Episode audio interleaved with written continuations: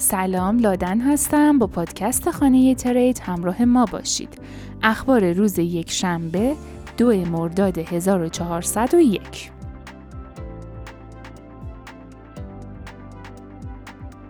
بیت کوین امروز تا بیش از 22 هزار دلار افزایش یافت. و گاوها همچنان به دنبال بسته شدن کندل سبز هفتگی هستند تا از سقوط بیت کوین جلوگیری کنند. با نزدیک شدن به پایان هفته نزدیک به میانگین متحرک حیاتی، trader ها اهداف واضحی رو برای price action بیت کوین ترسیم می پیشنهادات در دنیای کریپتو به جوامع کمک می کند تا تصمیمات مبتنی بر اجماع بگیرند.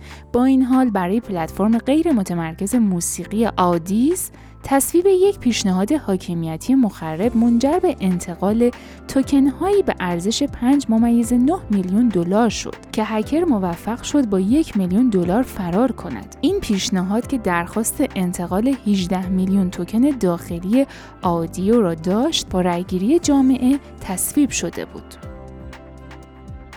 بازار ارزهای دیجیتال یکی از بدترین عملکردهای خود را در سه ماه دوم سال 2022 داشته و ارزهای دیجیتال اصلی به رهبری بیت کوین و اتریوم در این دوره به شدت سقوط کردند. گزارش اخیر گروه مشاور بوستون در مورد آینده بازار ارزهای دیجیتال تلاش می‌کنه تا جنبه های مختلف تجارت کریپتو رو به تصویر بکشه.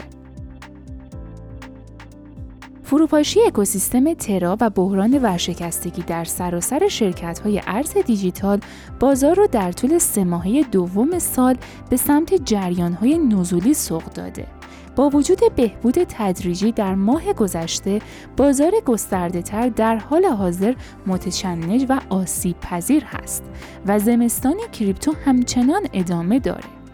بیت کوین کمی کمتر از 22900 دلار معامله میشه در حالی که اتریوم پس از اعلام تاریخ انتشار ادغام آتی به یک ممیز 600 دلار افزایش یافت. پس از لغو ممنوعیت امکان کمک مالی در قالب ارزهای دیجیتال توسط کمیسیون شیوه نامه های سیاسی منصفانه ایالت کالیفرنیا در روز پنجشنبه نامزدهای دفاتر ایالتی و محلی این ایالات بار دیگر مجاز به پذیرش این قبیل کمک های مالی خواهند بود. این ممنوعیت در سال 2018 اعمال شده بود.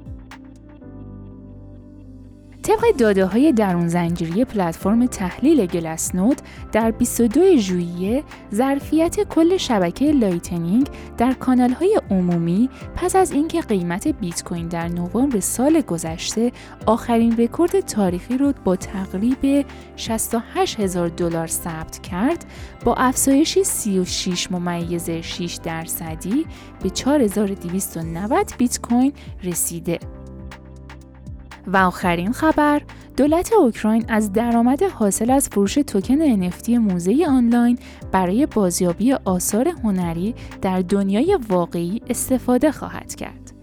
مرسی که همراه ما بودین تا اپیزود بعدی خدا نگهدار.